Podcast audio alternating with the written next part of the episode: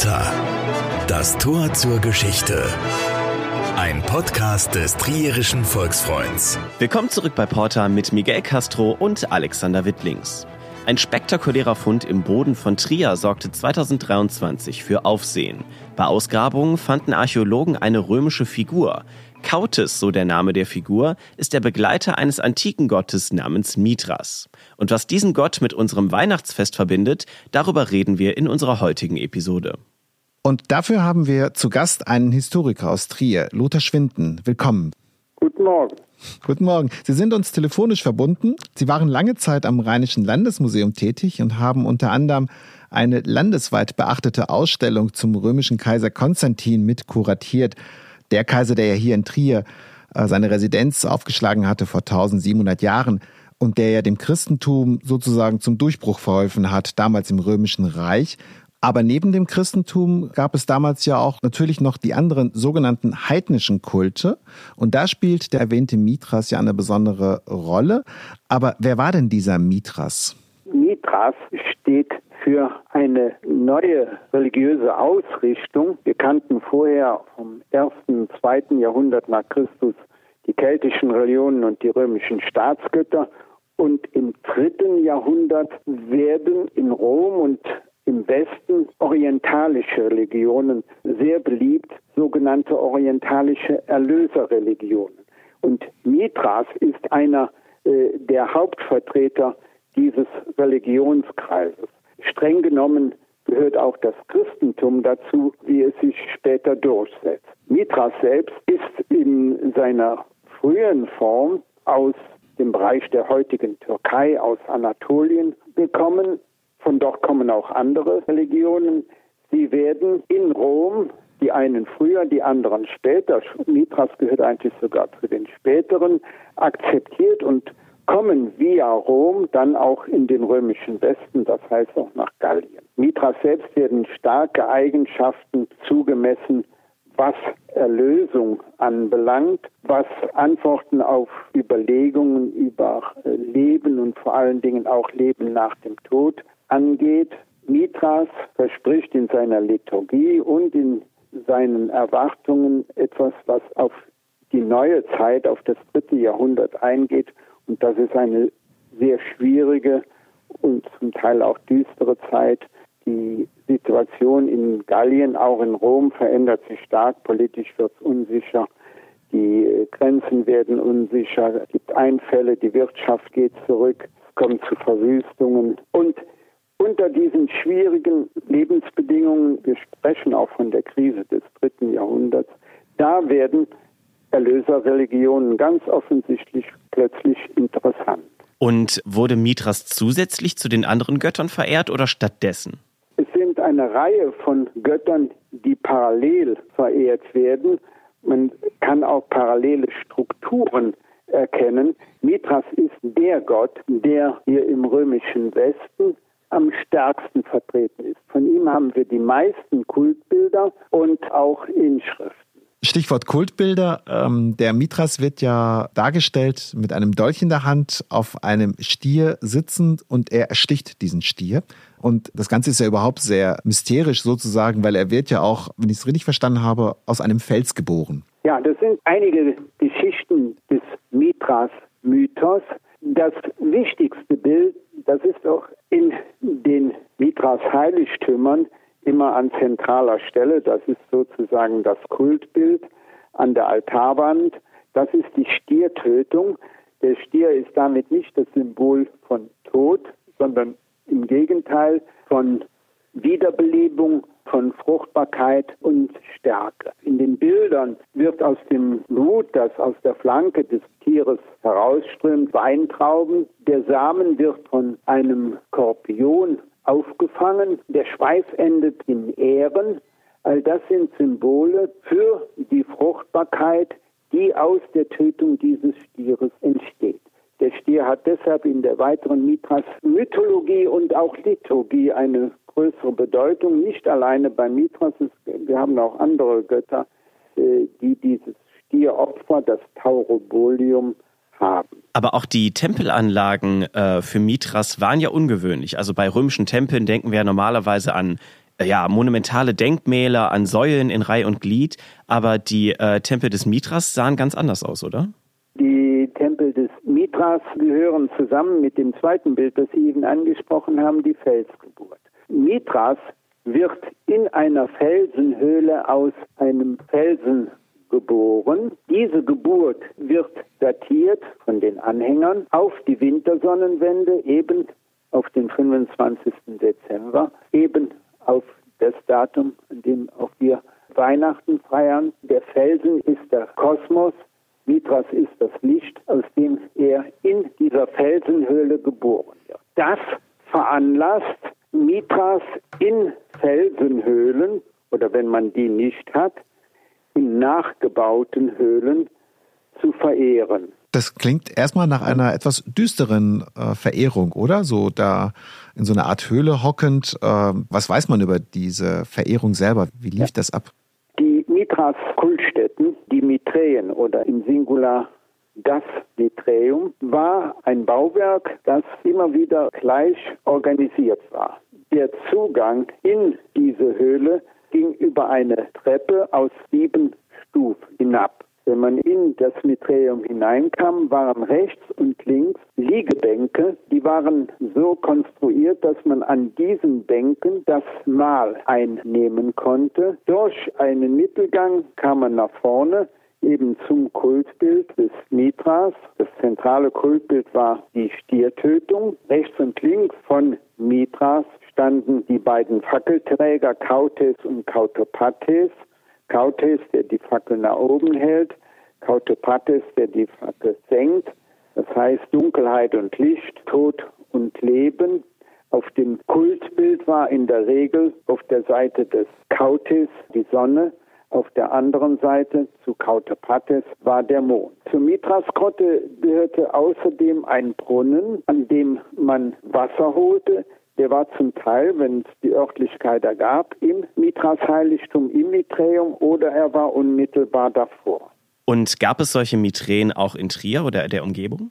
Ja, also wir haben ein Miträum bis jetzt. Das ist im Tempelbezirk im Altbachtal. Über einem früheren Tempel wurde ein Haus gebaut. In einem dieser Häuser war ein Miträum eingebaut, genau in derselben Architektur, wie sie allgemein üblich war, mit äh, Zugang über eine Treppe, mit Mittelgang, mit den seitlichen Bänken für das Mahl der Gemeindemitglieder und dem Kultbild an der Altarwand. Wir haben ältere Funde, die sich konzentrieren, so dachten wir bis jetzt im Bereich von Heiligkreuz. Die neueren aktuellen Ausgrabungen am Polizeipräsidium zeigen jetzt, dass diese Funde wahrscheinlich zu einem Miträum gehören, das am Polizeipräsidium entdeckt wurde.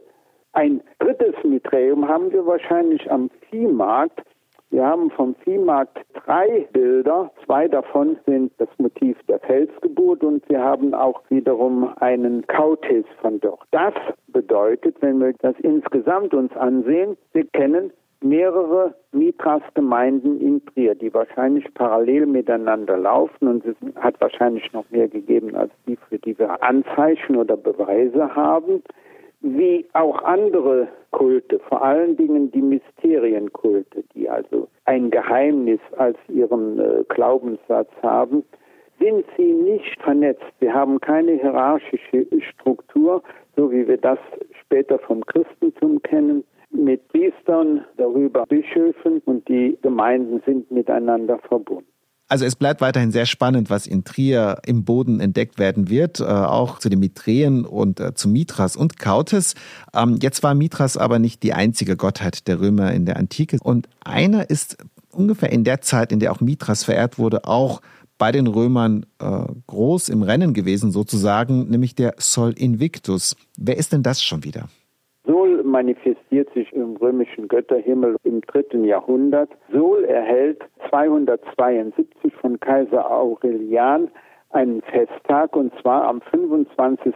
Dezember. Der Anlass ist der Sieg Aurelians über die palmyrenische Truppen. Daraufhin mit seinem Triumph in Rom wird das Fest des Sieges des Sol festgelegt. Sol bekommt den Beinamen Invictus, der unbesiegte Sonnengott. Und damit führt die Linie eigentlich direkt zu unserem Weihnachtsfest. Der älteste Beleg für das Weihnachtsfest ist in einem Kalender von 354. Dort ist notiert zum 25. Dezember Natus Christus in Bethlehem Judäe. Bis dahin stand eben im Kalender das Fest des Sol Invictus. Das ist allerdings ein Datum, in dem schon länger Siegesfeste notiert waren. Es gibt schon das Siegesfest des Horus über Seth im Ägyptischen und das überliefert auch Makrobius und bringt es in Zusammenhang mit der Wintersonnenwende, die wir wiederum ja auch von vielen anderen Kulten kennen. Der 25. Dezember war ja auch ursprünglich gekennzeichnet als kürzester Tag im Kalender, aber das war ja nach dem alten julianischen Kalender, den der Julius Caesar ja damals eingeführt hatte. Ne? Ja. Und äh, warum wurde dann Mithras auch am 25.12. verehrt? Ja, der Anlass ist die Wintersonnenwende. Die Wintersonnenwende ist Anlass für die Verehrung weiterer Götter. Wir haben im Kult der Hybele den Attis, dessen Geburt wir auch am 25. Dezember feiern. Und es ist schließlich auch das Fest des Horuskindes, des Harpokrates, dessen Geburtstag auch am 25. Dezember gefeiert wird. Und äh, wie kamen dann die jungen Christen damals auf die Idee, auch am 25.12. dann ihr Weihnachtsfest zu feiern? Haben die Feste in den anderen Religionen gesehen. Es ist sicherlich auch so, dass man Feiertage im römischen Kalender hat, die ursprünglich eigentlich heidnisch begründet sind und dass dann eine christliche Alternative dazu geschaffen wurde. Es gibt eine schöne Quelle, die davon spricht. Es ist in einem Kommentar des 5. Jahrhunderts. Dieser Kommentator, der schreibt, die Heiden pflegten nämlich am 25. Dezember das Fest des Geburtstages der Sonne zu feiern, also Sol, und zu Ehren des Tages Feuer anzuzünden. Zu diesen Riten luden sie sogar das Christenvolk ein. Da nun die Lehrer der Kirche wahrnahmen, dass sich auch Christen zur Teilnahme verleiten ließen, beschlossen sie, am gleichen Tag das Fest der wahren Geburt zu begehen. Da haben wir, wenn es so zutreffen sollte, also kalendarisch einfach die Alternative der Christen gegenüber diesen heidnischen Festtagen. Die Christen beginnen das Weihnachtsfest am 25. Dezember zu feiern, analog wie es früher halt bei den antiken Göttern der Fall war. Aber die Frage ist ja auch, wie sind denn diese ganzen orientalischen Kulte eigentlich zu uns nach Trier gekommen? Also die orientalischen Kulte sind, wie man sagt, im Orient entstanden. Die einen in Ägypten, die anderen in Kleinasien, im türkisch-syrischen Bereich. Sie sind via Rom in den römischen Westen gekommen. Man hat früher immer gesagt, Mithras-Kult sei von den römischen Soldaten verbreitet. Das stimmt. Am Rhein ist das in der Tat der Fall. Daneben gibt es aber einen zweiten Weg. Auf dem Wirtschaftsweg sind diese Kulte hergebracht worden. Bevor man Trier erreicht, damals zu antiken Zeiten, gab es dort noch einen sogenannten Tempelbezirk bei einem Ort namens Tavern. Und dort hat man ja da auch eben Statuen gefunden oder Inschriften äh, in Bezug auf diese orientalischen Gottheiten. Ja, der Tempelbezirk Tavern, der liegt an der großen Römerstraße von Lyon nach Trier. In Tavern sind eigenartige Funde gemacht worden unter anderem Terrakotten eines Kultbildes aus dem Syrischen, das ist die ephesische Artemis. Es ist äh, gefunden worden ein ägyptisches Glas mit einem Ibis, auch das ist ein göttliches Symbol. Und äh, sehr schön ist ein kleiner Sockelstein mit Isis und Serapis, der an den griechischen Zeus, den römischen Jupiter angeglichen worden ist. Und der kam aus Ägypten, ne? Der Serapis, ne? Ja, ebenso wie Isis. Und ihr Sohn ist der Horusknabe Harpokrates. Isis wird immer wieder dargestellt mit Harpokrates entweder auf dem Schoß oder Isis steht und trägt ihn auf dem Arm. Ein Motiv ist den kleinen Horusknaben säugende Isis. Diese Bilder erinnern alle und werden oft in Bezug gesetzt zu unseren Muttergottesdarstellungen. Maria mit dem Kind auf dem Schoß, Maria mit dem Kind im Arm, wenn sie steht oder auch die säugende Maria. Also viele heidnische Gottheiten und das Christentum hat ja überdauert bis heute. Ähm, wir haben vorhin den Konstantin erwähnt, der ja das Christentum hoffähig gemacht hat, indem er halt sozusagen erlaubt hat, dass die Religion ausgeübt werden darf. Ähm, aber der Mithras-Kult, der hat nicht überdauert. Warum eigentlich nicht? Das einzige Religion, die eine Hierarchie hat, die vernetzt war. Wenn wir zum Beispiel Mitras nehmen, an einem einzigen Ort hat es offensichtlich mehrere Mitras-Gemeinden gegeben, auch in Trier. Jede dieser Mitras-Gemeinde hatte ihren Vorsteher. Wir haben zwei Inschriften für eine Mitras-Gemeinde, und zwar die im Altbachtal. Die nennen einen Pater, übersetzt Vater. Es schien wahrscheinlich Konstantin interessant, dass er mit dem Christentum eine Religion hatte, die eine Hierarchie hatte und die damit ein Gefüge aufwies und ihm anbot, wie er es auch in der politischen Organisation hatte. Das ging los im frühen 4. Jahrhundert, in dem Konstantin mit Mitkaiser noch das Christentum toleriert und als gleichberechtigt neben die anderen Religionen setzt. Im Laufe des vierten Jahrhunderts mit dem Erstarken des Christentums kommen wir zu christlichen Kaisern, die das Christentum eindeutig bevorzugen. Selbst Konstantin macht das schon im Laufe seiner Regierungszeit nach 313. Es kommt so weit, dass es mehrfach Gesetze gegen das Heidentum erlassen werden, um das Heidentum zu verbieten, was allerdings offensichtlich nicht gelingt. Unter anderem gibt es auch den in Trier residierenden Kaiser Gratian, der Gesetze gegen heidnische Praktiken und Tempel erlässt und das rigorose Gesetz, das ist von Kaiser Theodosius im Jahr 395, der die Kulte und Tempel der heidnischen Religionen verbietet. Herr Schwinden, vielen Dank für Ihre Ausführungen. Ja, vielen Dank. Ich hoffe, wir haben jetzt ein bisschen näher erklären können, warum wir eigentlich den 25. Dezember Weihnachten feiern und wie sehr es doch mit unserer antiken Vergangenheit zusammenhängt. Ja, und mehr zum Thema erfahrt ihr im Rheinischen Landesmuseum und auf volksfreund.de slash porter. Dort findet ihr auch weitere spannende Themen zur antiken Geschichte unserer Region. Wenn ihr Fragen oder Kritik habt, schreibt uns an podcast.volksfreund.de. Wir machen eine kleine Weihnachtspause und sind am 11. Januar wieder mit einer neuen Folge für euch da. Bis dahin, bleibt neugierig. Trierischer Volksfreund.